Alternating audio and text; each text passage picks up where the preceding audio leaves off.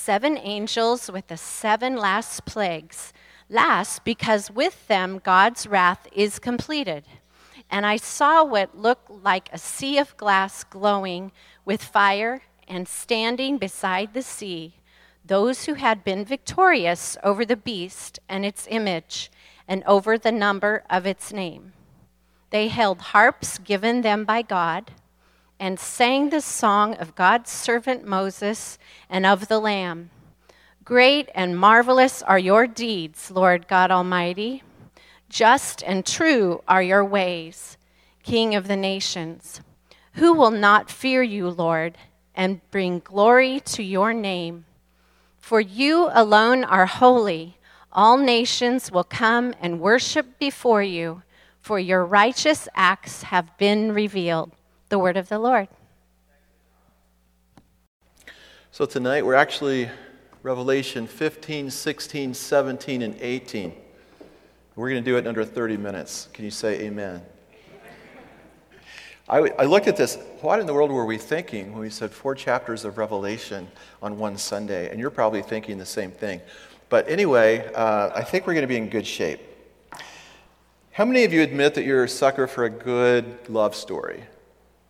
Hey, I've got a few out there that would actually raise their hand. And I know there's some guys out there that would never admit that you were roped into watching The Notebook, and at some point your eyes got kind of misty and there maybe even a tear came down. Don't raise your hand because this might be videoed, okay? If you're a historian, you might be drawn to the love story of John and Abigail Adams, great love story. If you're into lit- literature, maybe it's uh, Romeo and Juliet. If you're into cartoons, maybe it's Mickey and Minnie Mouse. By the way, I just saw today that somewhere that uh, Mickey Mouse turns 90 today, so he doesn't look a day over 10, does he? So, uh, modern romantics might be uh, maybe got caught up in uh, the love story between Meghan uh, Markle and Prince Harry last summer, and uh, but one of my favorites actually is Carl and Ellie Fredricksen from Up. Yeah. The thing that's significant, significant about this love story is that in like eight or nine minutes, you just know they're deeply in love with each other. And then the rest of the movie goes on. It's amazing how they could do that in such a short amount of time. But uh, anyway. Now, most who read Revelation 15 to 18 will not be thinking love story. They're going to be thinking crime story or judgment day but I suggest what unfolds in this drama is a key chapter in not just any love story, but the greatest love story of time and eternity. It's a love story between the divine and humanity. It's the story between God and his people.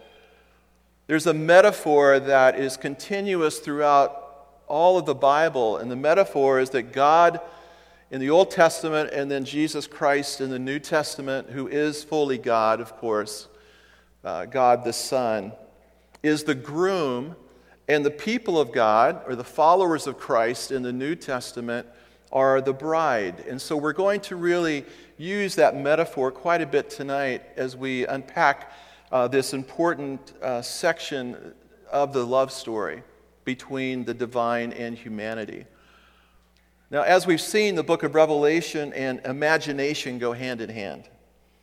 So I'd like for you to imagine this there's a bride and a groom with a beautiful beginning. Early on, however, the bride is deceived and then, not too long thereafter, willingly turns her back on the groom. Now, the groom desperately wants to win his bride back, but he takes the long view. It becomes apparent that for him to win her back, he's going to have to make a sacrifice, an ultimate sacrifice. A plan is devised, and he goes through with the plan, and he does win her back. The loving relationship is restored. But the groom has a good memory. The groom has not forgotten the source of deception that drew her away from him. The groom wants a future that will be free from deception, with no chance for a fracture in relationship. To accomplish this, he must eliminate the source of deception, the source of temptation, the enemy of love. Once that has been accomplished, he will never lose his bride again. Tonight, I'd like for us to look at Revelation 15 to 18 through this lens of restored love. And what is happening here is a part of this amazing winning back the bride forever, for eternity, so nothing can come and fracture that relationship again. So I'd like for us to consider four aspects this evening of this restored love. First of all, the strategy of the groom to defeat love's enemy. A little bit of a backstory here. The groom, God Himself, created humanity for a loving relationship. Genesis chapter 3, verse 8 describes God, the Lord, who is walking in the garden looking for Adam and Eve, and He wants to connect with them. He wants to have a meaningful relationship with them. Jeremiah 31, verse 3 the Lord says, I have loved you with an everlasting love. I have drawn you with unfailing kindness. This love that pursues a bride. Revelation 4:11 informs us that it was by God's pleasure that he created all things, including humanity. John 3:16, perhaps the most well-known verse in, in all of the Bible, informs us that God loves all the people of the world. So in Genesis 3, as the Lord is searching Adam and Eve, they're hiding. They've been deceived. They've chosen to break the only rule that they had been given. As a result, the bride drifts away from the groom, and I'm not speaking of Eve drifting away from Adam, I'm speaking of humanity drifting away from God. There was, however, a people that God chose long ago to demonstrate his affection to. It's the nation of Israel, the Israelites. And early on in that relationship, they were taken captive. They were slaves in Egypt for about 400 years. Moses was chosen to deliver them. And you could say, well, what does this have to do with Revelation 15 through 18? Well, the way that the deliverance happened was a series of plagues. This deliverance, you see, was not immediate. It wasn't just one day, one moment they were delivered. There was the onslaught of, of plagues that came against the Egyptian people. This groom inflicted pain upon the captors, deep pain upon the Egyptian community. You can read about it in the book of Exodus. And it's parallel with what we see in Revelation. In Revelation chapter 16, we see seven angels that are summoned by God to inflict plagues upon the earth. We have a description here. We have sores on people who willingly worship love's enemy, Satan. There's death to everything in the sea. Drinking reservoirs are turned to blood. There's intense heat that scorches people who worship love's enemy. There's a direct ta- attack on the throne of love's enemy. The primary river for commerce, called the Euphrates, dries up. An earthquake splits the er-, enemy's home base, and 100 pound hailstones fall on those who curse pure love, who curse God. So, Revelation, like Exodus, these plagues are for perpetrators of evil those who willingly give themselves over to evil, to darkness. And also, Revelation, like Exodus, the plagues are not for the bride, they're not for the people of God. And I want you to take note of that, be comforted by that. These are plagues for those that are willingly given themselves over to follow and worship evil. The followers of Jesus escape judgment. But this is the strategy of God in these chapters in Revelation is to one event at a time is to bring judgment upon evil. You see, Exodus in Revelation, there's some amazing things going on when these plagues are happening. Revelation 15 informs us how the bride is to occupy herself. And it's amazing. It's what you would not think when all of these things are happening. The bride is to worship. They're singing the song of Moses, they're singing an ancient song, and also the song of the Lamb. So this song goes way back at this point, about 4,000 years or so. There's singing, there's worship that's happening during the judgment. The plagues are actually considered great and marvelous, it says. Evil is judged, evil is eradicated.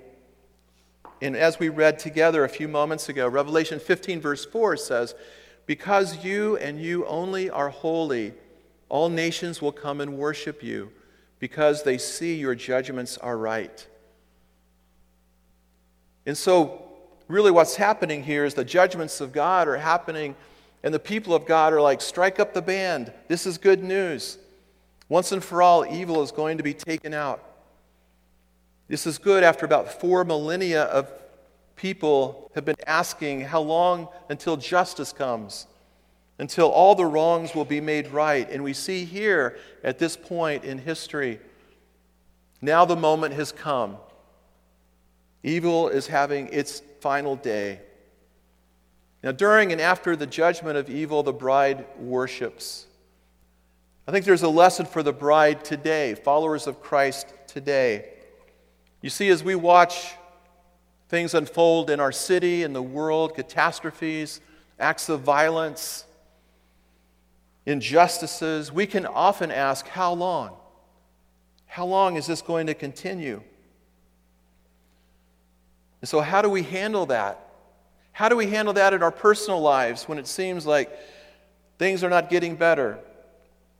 Maybe you receive news about a job situation or, or you receive news about a sickness. There's been a fracture in a friendship, and you're, you're asking, How could this happen? Why me? Why us? What are we to do about it? How long will this season that I'm going through carry on? Well, I believe the answer is here. It's kind of hidden in this passage of Scripture. These, not only chapter 15, but 16, 17, 18, and then 19 that we'll look at next week. It's to worship. Worship is the ultimate act of trusting God when things are crazy, things are going off the rails, that we can center ourselves in worship, in trusting in God. Worship is the essential and central act of the Christ follower. As the writer of Revelation describes various atrocities, the bride stays centered as they worship. You know, to many, worship can seem, first of all, like a passive, irrelevant activity. When there's so much trouble in the world, how could we pull away on a Sunday at 5 o'clock and come worship? It's too passive.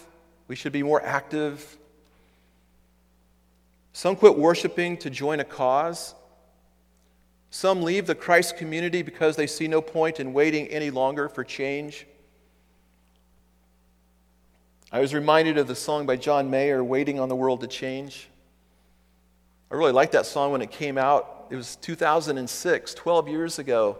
And as I was thinking about that song, I was thinking, has the world changed like much in 12 years? Has it gotten significantly better? We're still in the same war we were actually in 12 years ago. That's hard to imagine. We see even in Boston this past week and a half, there have been eight murders in our city. There's violence, there's catastrophes, there's things that are happening. How long? How long must we wait?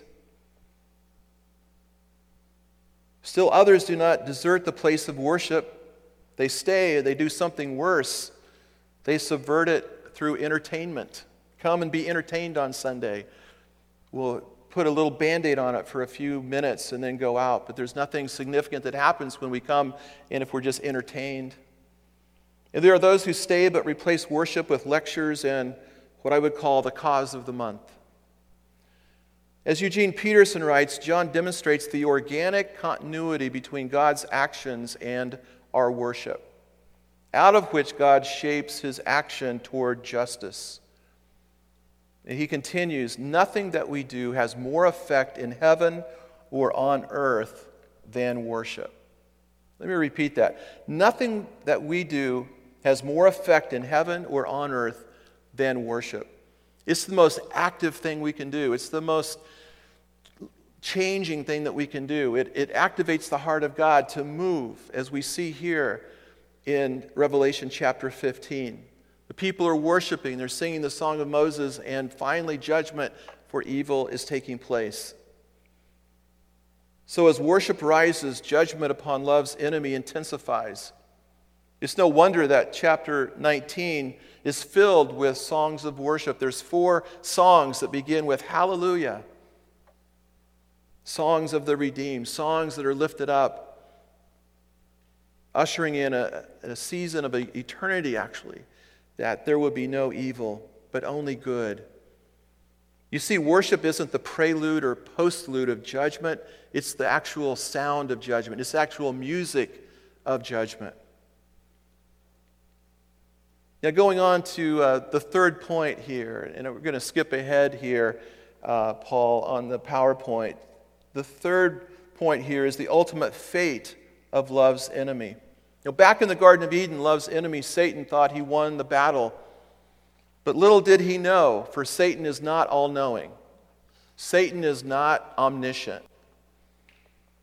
Little did he know that God would raise up a people and then deliver them from Egypt.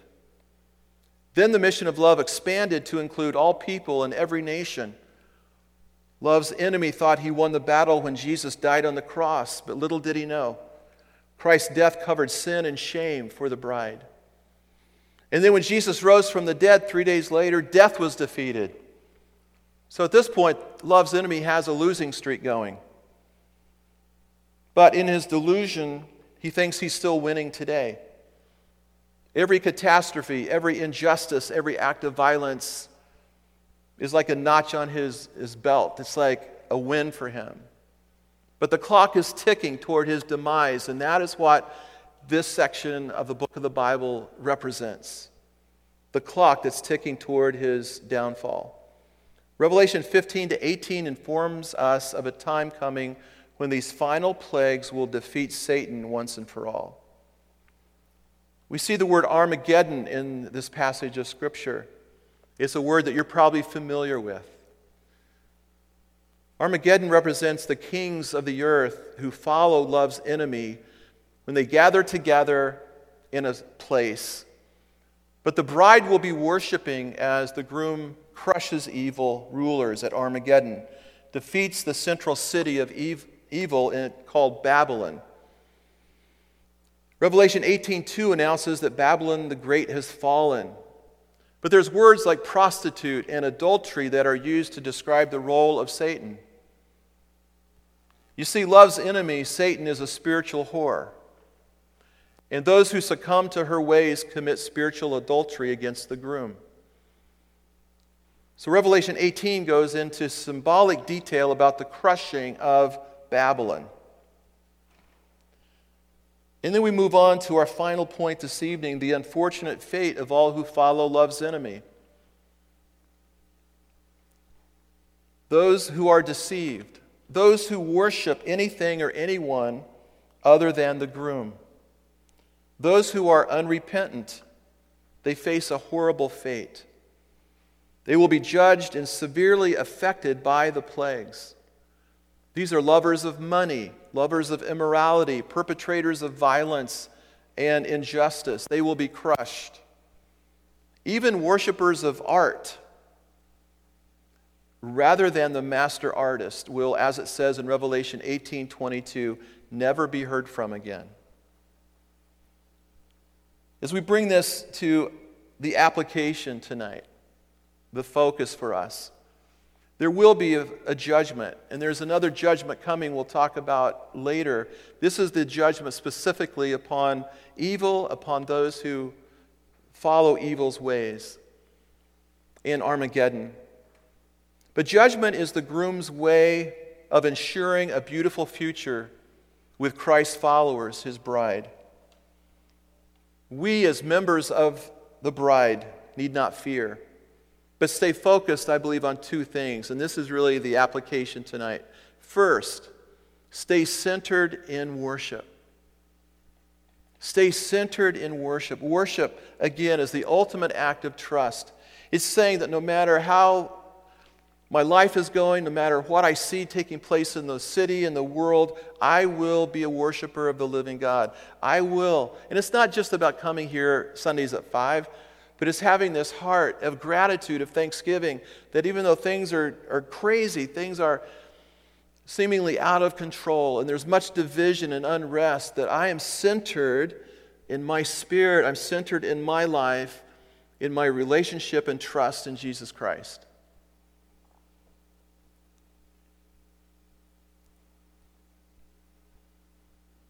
He will make a dramatic correction as he ushers in justice in the world through judgment. Again, this personal application.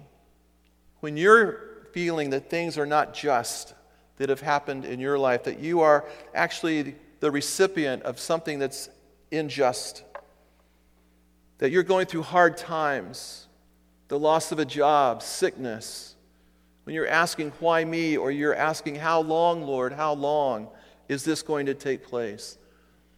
I encourage you to worship, to stay focused in engaging in community, in the Christ community, staying connected, being in a place where you can be encouraged, you can be lifted up in your spirit, and to declare your ultimate trust in God as you worship Him. I believe it takes a lot of trust to be able to do that. Almost like a blind trust that you're coming and saying, no matter what's going on, I, I choose to worship. I choose to praise the God that's going to figure it out. He's going to be by my side. He's going to help me get through this. He's going to ultimately provide for all that I need. And so, beyond staying centered in worship, the second thing I want to encourage you tonight is to reach those who do not know Jesus. These chapters in Revelation paint a really dark future for those who willingly give themselves over to the worship of love's enemy, to the worship of things that are not the Creator God, not the living God. I know from my life I need more of a sense of urgency in those friends that I have, family members that I have, that are not walking close to Jesus Christ. Sometimes we can just go day after day, week after week, month after month, and then years roll by, and we can be in a relationship with someone and never really share the hope that we have in Jesus Christ. And then one day, maybe they get transferred to another part of the country or another place in the world, and we've missed our chance. So, one of my hopes for tonight is that there would be a sense of urgency that we must pray and we must share our faith with those that God has entrusted us in a circle of influence in our life. That we would come to terms with that. So that we would see people worshiping anyone or anything other than the living God. And we would take note of that and not judge them, but have a heart to share the hope that is found in Christ. Sometimes we can judge those that do not have faith like us, and we can just put a wall up and say, Well, I'm just not going to be with that person any longer, when God has placed them in our life for a reason and that we're to stay in relationship with them and love them. Those who follow love's enemy will be judged by the groom. And we see this very clearly in these chapters. The ultimate reality is that final victory may take a while. Like God has taken the long view for a long time, we must take the long view at times. We do well to do so. But it will come. Evil will be eradicated. Injustice will be, all the injustices will be made right.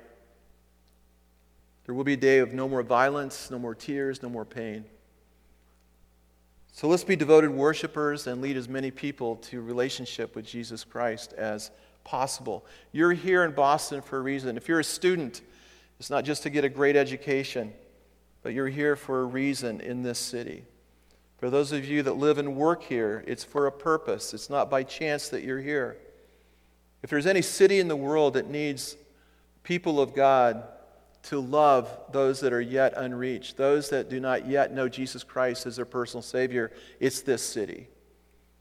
And we've talked the past couple of weeks about global impact. We've talked about a faith promise and how we can pray for and how we can contribute financially to support ministries here in Boston and church plants in New England, campus ministries, international ministries, missionaries, and that's well and good.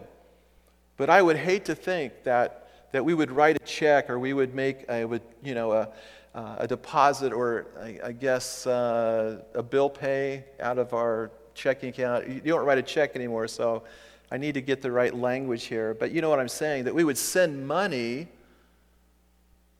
for global impact, but that we would not assume some personal responsibility for the people that God has placed in our lives all around us every day. It's not enough that we just put money in the offering, that we designate money for global impact missions, but that we're actually engaged with a heart for people right here, right now, where we live, where we work, where we play, where we work out.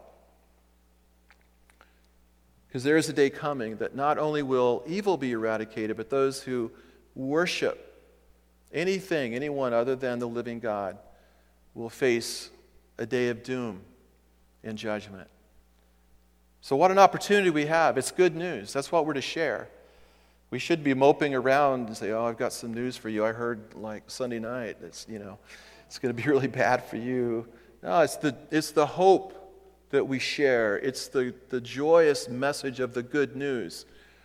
You might be surprised at how many people would actually listen to a word of hope. Uh, because there's a lot of faces I see every, every week in Boston that you don't see hope on their face. You'd ride the T around a little bit, and it's not hope, it's not joy. There's, there's a heaviness, there's a burden that you just see. And I think even now, as I'm talking, there's people coming to mind that you know could use a word, could use some good news, the good news of the gospel. That there's one who loves them so much he gave his life for them, not only for hope for this life, but for eternity. And so may we embrace that call. At the same time, may we worship. May we declare our trust in God with thanksgiving that we would, in fact, be worshipers of the living God. And they would fulfill the role of the bride. He is the groom, we're the bride, and it's this marriage covenant forever, and it's good. It's really good. Let's pray together.